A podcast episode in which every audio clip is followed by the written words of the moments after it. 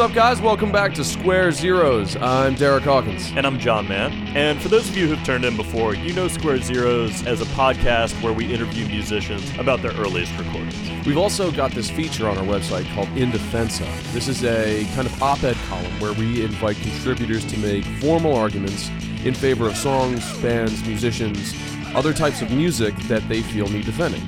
Now, all of these columns end up being controversial for one reason or another.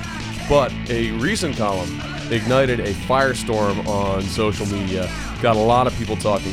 The column was In Defense of Dashboard Confessional, and it was written by our good friend Alexandra Smith. She's a Brooklyn based writer and poet.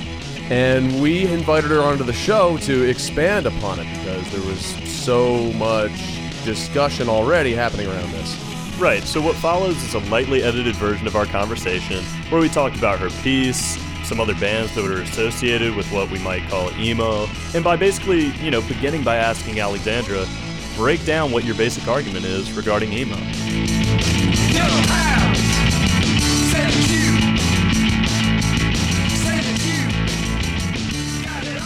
Whatever it is you don't like about emo is whatever it is you don't like about yourself.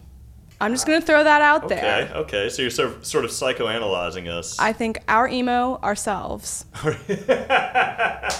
okay, so what what was your uh, so in the case of Dashboard Confessional, how does that play out for you? For me, oh man, the secondhand embarrassment, like listening to those songs, the earnestness, the rawness, like that's shit you don't put out in public. Like that's stuff you're supposed to write in your diary and keep to yourself. Um, I had a hard time doing that as a teenager, which is why I liked Dashboard Confessional so much. It spoke to me. Someone someone was brave enough to put that out there, and I I, I do think it's brave. Um, as an adult, difficult to listen to.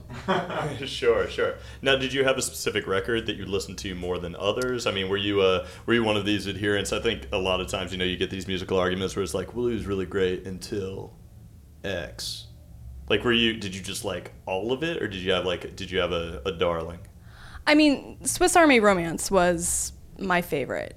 Um, but my favorite song was Hands Down, which is actually his happiest song. Um, I stopped listening to Dashboard after he went electric. That wasn't really my thing. like Bob Dylan, he broke your heart. Exactly. Um, When Bob Dylan started rapping, also, was that when you stopped listening to him? I maybe grew out of it a little bit. I, you know, I was a I was a dyed in the wool emo kid. Now, now, wait to turn to turn your argument back on yourself. Did you grow out of it, or was there something about yourself that you stopped liking? Ooh. Playing a armchair psychiatrist. That's actually a really good point. Um, no, when I, I mean, when I went away to college, um, you know, in high school, I had been like the emo kid. You know, I was I was voted most dramatic in our high school yearbook. Was that really your senior superlative? That was really my senior superlative, which I think was like a joke among my friends. But, um, you know, that was like for me. I was like, "Whoa, that's what people really think of me. Like, that's that's not who I want to be." So, like, when I went away to college, you know, that was something I put away and I put into my diary. And yeah, definitely, I th- I think like to turn my argument back on me, um, absolutely. What I loved about this interview was how Alexandra came out on the offensive. Like ju- right out the gate, you know, like kind of challenging the entire basis of why someone might not like emo or why someone might like emo and then divorce themselves from that decision later. Yeah, and in a way, that's very Square Zeros. People coming on the show, Right. we ask them to share old songs that they've long abandoned, old lyric books, that sort of thing. This is the stuff that you cringe at when you find it in your closet in your parents' house or in a box in the basement somewhere. So she's asking us to do the same thing with our adolescent emotions and maybe accept them as part of what we are, not to get too deep into it. Sure, but at the same point, it's kind of a straw man. you know, to an extent, it's like, yes, you're absolutely right. I think there's a greater question of what we don't like about emo or what we might call emo. But the point here is you're defending Dashboard Confessional to us. Yes. So we, you know, we asked her, you know, what is it exactly about Dashboard Confessional that you liked at the time? Um, since the article was largely about what you can still defend about Dashboard Confessional now. Well, not all of us were tough as shit and cool when we were in high school.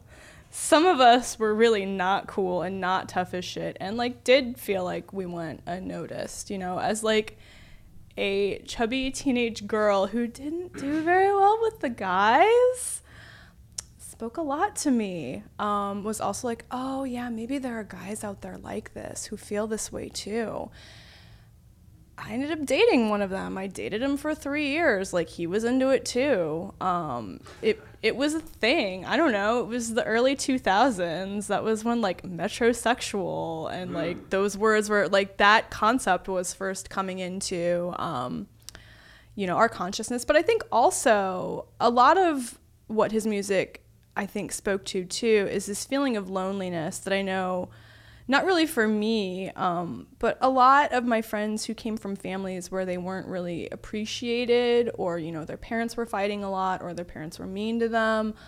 Um, I think that really spoke to people too. I think there's you know everyone fixates on Dashboard Confessional about like how much of like a sad bastard he was about women, but I I think it's pretty pretty applicable to other situations. And I think that it, it, there's this loneliness that I think you feel when you're a teenager and this sort of feeling of being misunderstood that I think that's what really spoke to people. I, that's what spoke to me for sure. Sure. I, we and we've discussed this a little bit after after you, the pub, publication of your of your uh, your in defense of. And it, it, occurred to me too. I was thinking about you know I was like, well, why dashboard? You know, we were having this conversation. Why dashboard? Why Chris Carrabba? Why is he the poster boy for this stuff?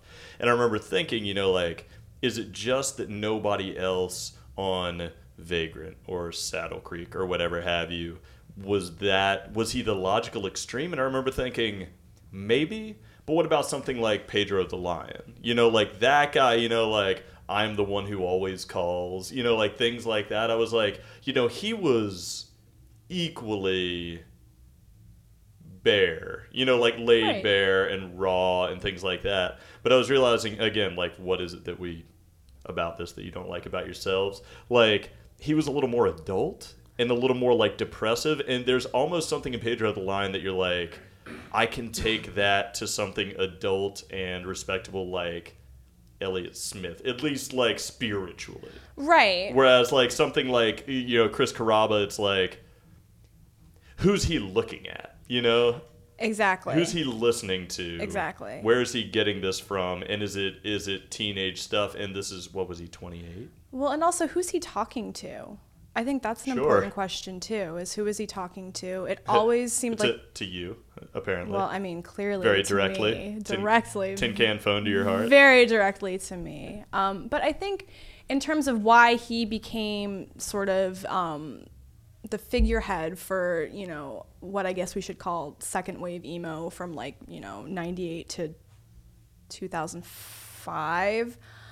Um, he didn't have the same edge i would argue that a lot of the other bands did. Like you could see where like saves the day for example came out of they like they came out of punk. They have a very punk sound especially mm. in the mm. first two albums. Absolutely. Um the get I mean, kids Can't Slow Down is is borrowing directly from the first two the only two lifetime albums. Right right. Um and you know the Get Up Kids borrow from Superchunk these are bands that have like you know they call back to something that i think most people would argue isn't necessarily in need of defense whereas dashboard confessional is like this handsome guy with an acoustic guitar yes. singing about how girls don't like him and nobody understands him. Um, as an adult woman now i'm like oh you're totally like the nice guy stereotype um, that that's what he was absolutely but I think for teenagers, teenage girls in particular, teenage girls who felt like they didn't fit in with most of the other teenage women, or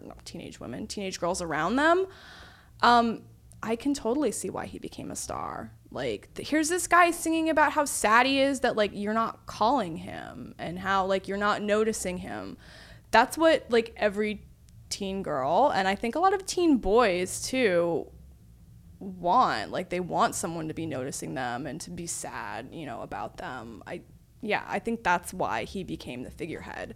And also, his lyrics are arguably way more melodramatic than every other band, with the exception of maybe Saves the Day. They like to talk about choking a lot. So They do. They do. they do like they that. love they love people choking. they love choking people and people choking on things. and body parts, especially Yeah, internal very- organs. Very visceral. Yeah. Well, you know, before before we move on to the next section, you know, uh, I think uh, Alexandra made a really interesting point there that the reason Chris Carrabba gets beat up on, the reason he's worthy of an in defense of, Or at least one reason. or one reason, is because he got beat up on. He was beat up on because he was the guy who made it. And the numbers really support that. Swiss Army Romance is a classic, an underground classic for the genre. And then the subsequent three albums all went gold, All which is really impressive for a whiny little guy from Florida. Who was on Vagrant? He was on, Who's you on an independent who's on- label. yeah, on an independent label. Um, so that led us to ask ourselves, you know, well, are there other bands that had? It seems like no one had that sort of success, but did anyone have maybe comparable success or follow a similar trajectory? And you know, Alexandra got right into it. She she knew where we were going. We were going to save the Day, right? Um, the Day. Derek, you you've got a little more information on Saves the Day. Yeah, same thing. And they were contemporaries of Dashboard Confessional. Can't Slow Down, uh, I think, is regarded. I think it's safe to say, especially at this point, how many, 15 years out or whatever? Yeah, Wow. That 16. it's an underground classic for the style. Through Being Cool was a seminal pop punk album, and then their had following albums, uh, "Stay What You Are," "In Reverie," uh, etc., uh, all did really well. Didn't go gold, but sold in the hundreds of thousands and charted. So um, And you could argue that people started kind of talking shit as things went on, as they became more popular. Yes, and you will still go to bat. I will, And I ab- will too to an extent, but you had some words about Saves the Day. absolutely. No, I mean I still listen to Saves the Day fairly regularly. I mean, can't slow down. Even Derek, again, Derek's the Derek's the the most the most uh, you know hardcore of the three of us, quite clearly.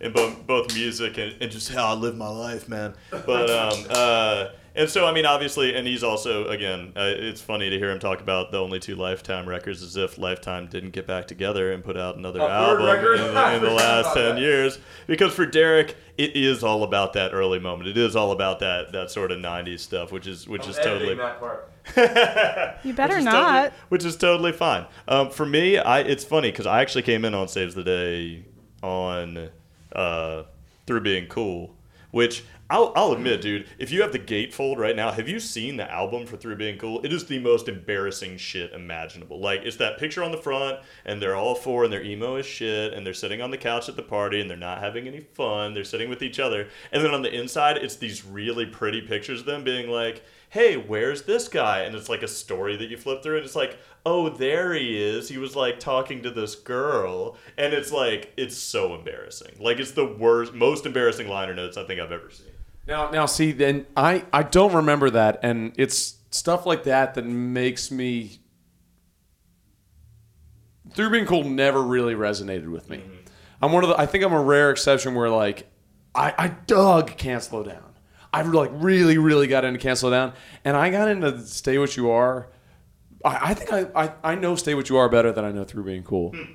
Like I looked at it and I saw that kind of stuff, and I was like, "This is just they're jumping the shark on this one, man. They're going, they're too emo for me." But There's- like, Stay What You Are had that fucking cover where it's like a field and like beautiful glowing light. That's the pussiest shit I've ever seen.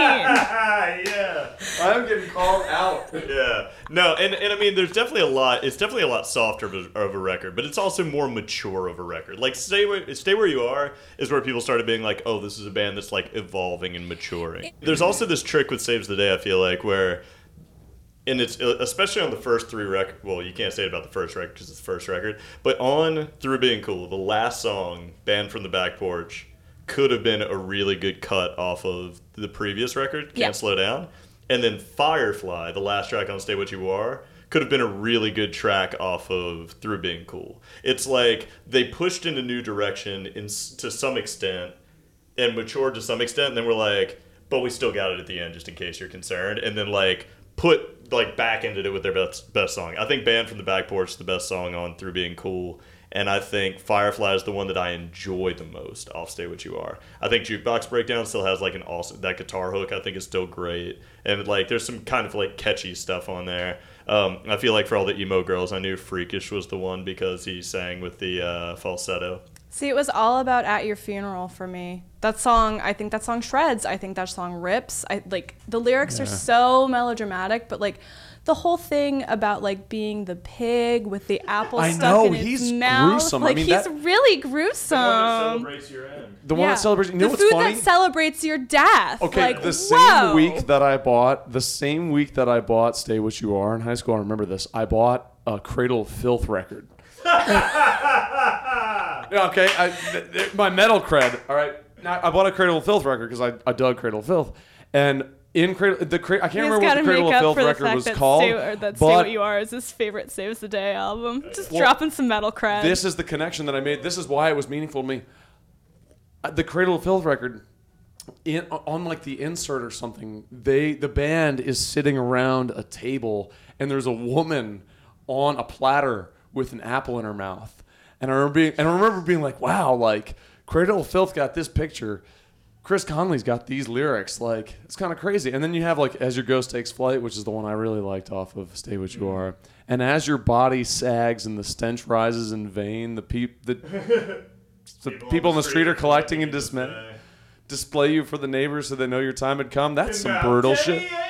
Your blood. I feel it dripping down my throat. Yeah, dude. That that shit was brutal.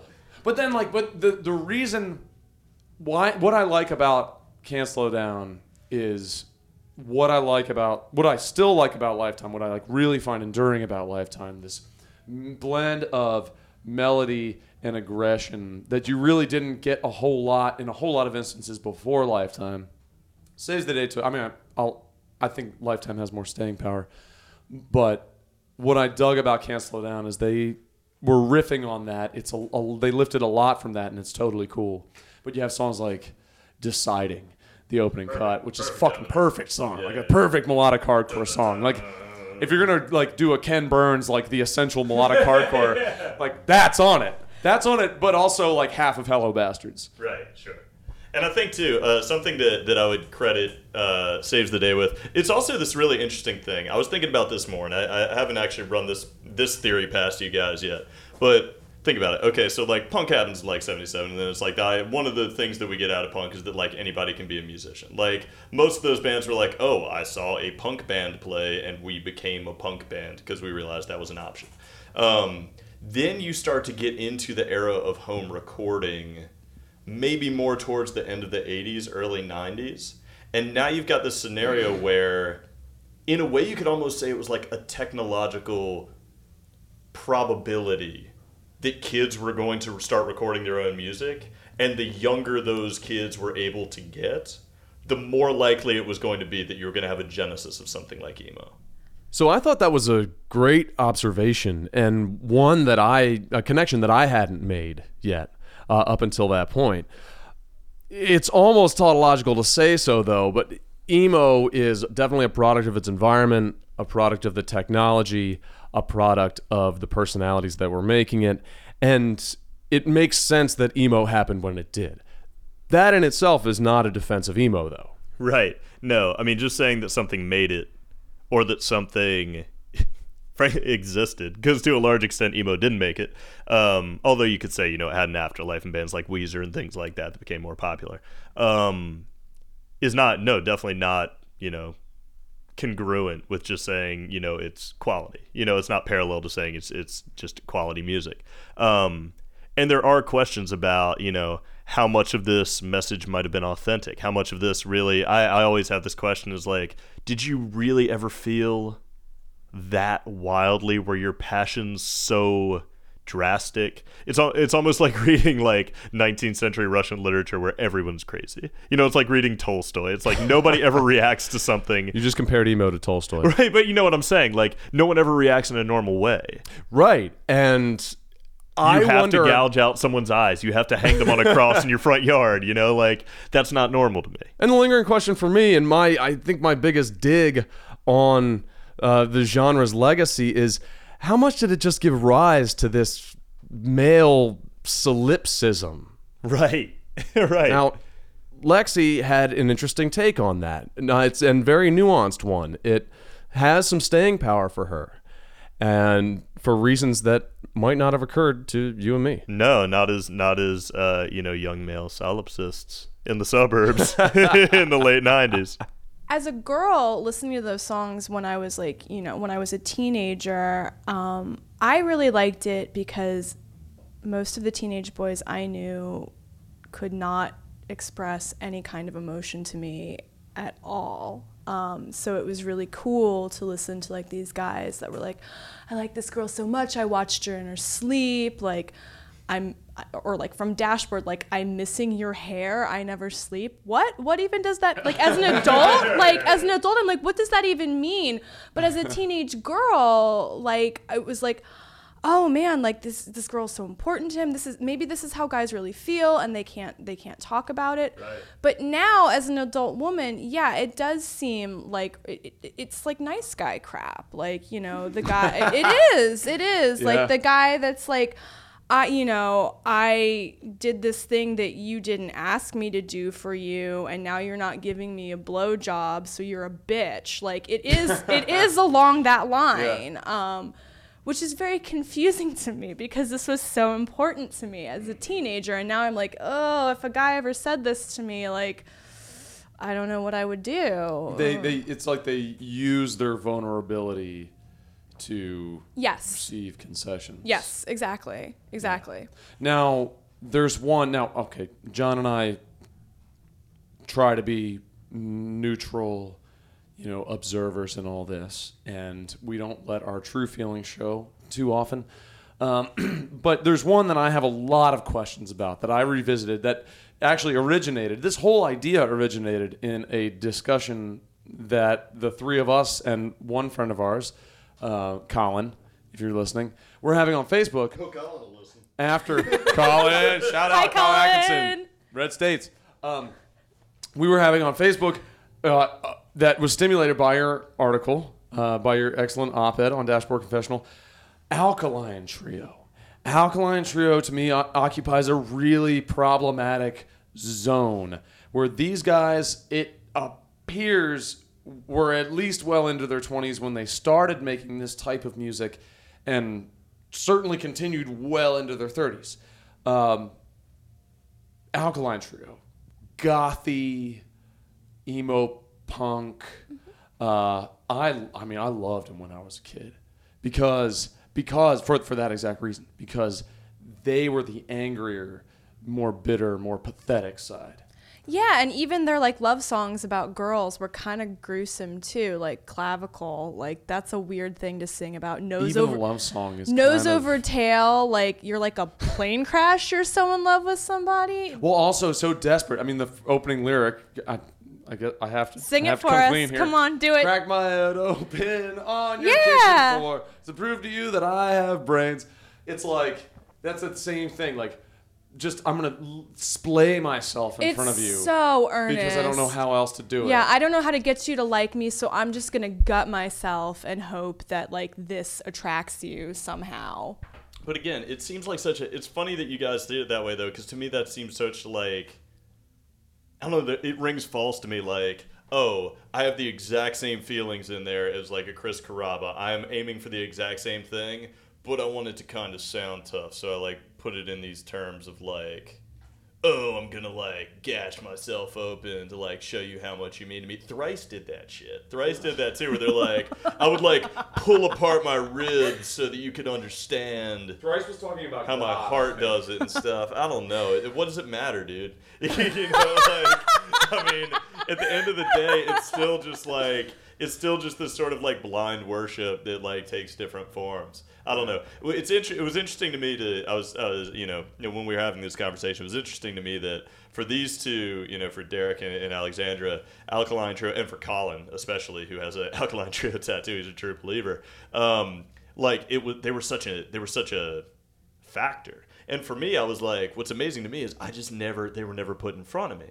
Like, how was it that I went from 13 to 20 or whatever, and like no one ever put on Alkaline Trio. We were like hanging out in their backyard, or put it on. We were like playing video games in their mom's basement, or like put it on in their car while we were driving somewhere, or like put it on at the pool. Like, how are they such a non-starter to me? And Colin lived in my town. You guys only lived a couple hours away, um, and they and somehow they didn't get to me. Um, I was saying, I, I was telling the guys ahead of time. I have one anecdote about Alkaline Trio, and it is that in my maybe after the summer after my first year of college, I went to Warped Tour in Virginia, which was in Virginia Beach at the Virginia Beach Amphitheater, and I remember seeing this girl that I knew from college that I met my first year of college, who was like really cute and probably kind of an emo chick, and I was like I had seen her in classes and stuff. I like we knew each other from sight, but we hadn't really talked. And I saw her at Warped Tour and was like, "Oh, holy shit!" And I was like, "Who are you here to see?" And she was like, "I'm getting ready to go see Alkaline Trio."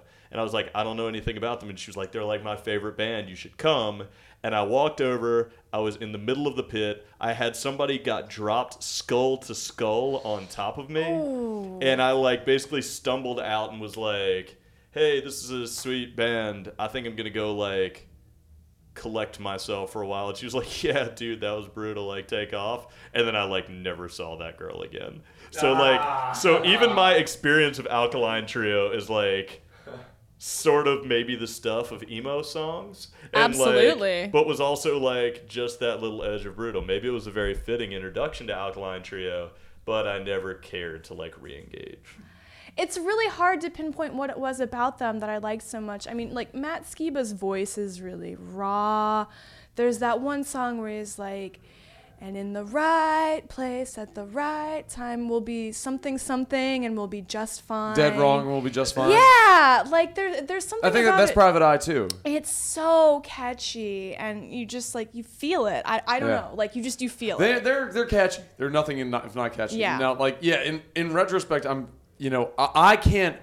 My problem is I looking back, I understand why I listened to them at that point, but I am struggling to find things about them that endure for me. Yeah. And that matter to me still, and that's my problem. And it's because they have spent so many albums hacking apart, electrocuting, drowning, murdering girlfriends.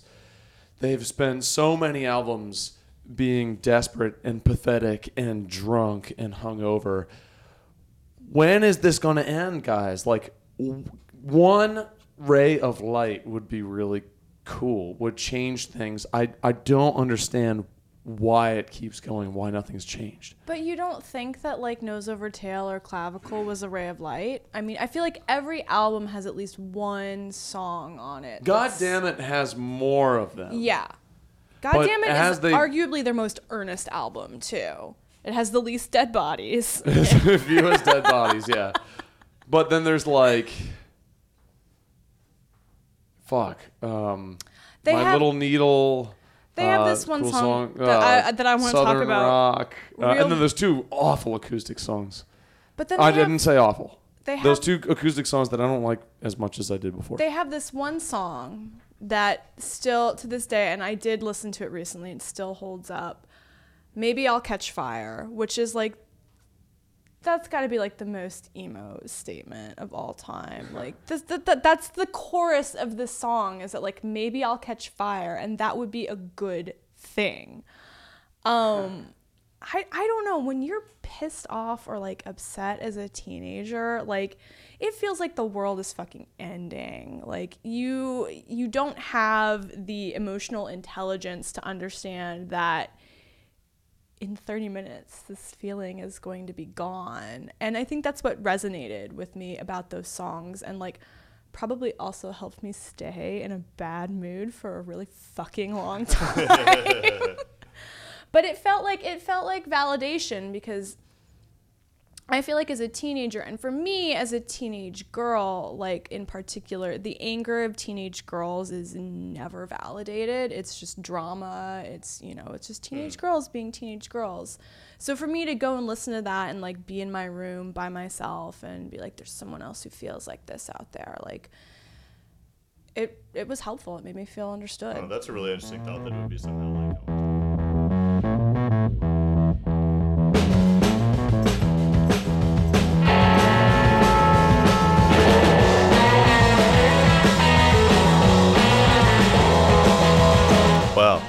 Great. This was a really rad experience. Um, thank you again, Alexandra, for coming on and talking with us about your article. For anybody who hasn't seen the article yet, obviously it's great. Um, you can find it at www.squarezeros.com, along with a host of other In Defense of articles that we've had from a host of, you know, music writers, music lovers. And if you'd like to come on the show yourself, defend a piece of music that you feel is generally maligned or unrepresentative of some larger body of work, you're welcome to do so. Please just shoot us an email at squarezeros at gmail.com. I am Derek Hawkins. And I'm John Mann, and thank you again for tuning in. Uh, we look forward to seeing you next time. Hey, John, before this is over, do you want to name check a bunch of emo bands that didn't get mentioned in this uh, little podcast? You mean so? You mean so we'll get trolled by calling somebody's favorite band an emo band? Yeah, Okay, yeah, you start. Jets to Brazil. Uh, Jimmy World. Oh, we actually have. Stay tuned. We have uh, Jamie Frey from the Brooklyn What writing an in defense of Jimmy World, Bleed American, coming out soon. Word. Uh, Jawbreaker. You're just you're just doing Schwarzenegger. Uh, Hot Rod Circuit, Reggie and the Full Effect. Bright Eyes. Thursday. What is the Thursday knockoff band? There's a band that sounded like Thursday, but they were shitty. Finch. What was that? Shitty uh, Finch knockoff. Chevelle. Chevelle, they were a shitty Finch knockoff. Uh, let's get somebody good. Uh, Texas the reason. Touche. Get up, kids. Okay, yeah. Uh, we definitely talked about them whether it made it into the podcast or not. Uh, New Amsterdams was the New Amsterdam. That was New prior Amsterdam's side was Pryor project. side- Jeez. Fall Out Boy. Oh God. Uh, brand new. Taking Back Sunday. Taking Back Sunday. They had beef with brand new. Did you know that? I can only imagine. It was what- explained to What me What is beef between emo, emo bands? A stolen girlfriend, I believe. beef between. I think that's it. And I think that song like cut from the team or whatever, like with the parentheses around cut, it's like cute from the team or whatever, like whatever that shit is. Gross.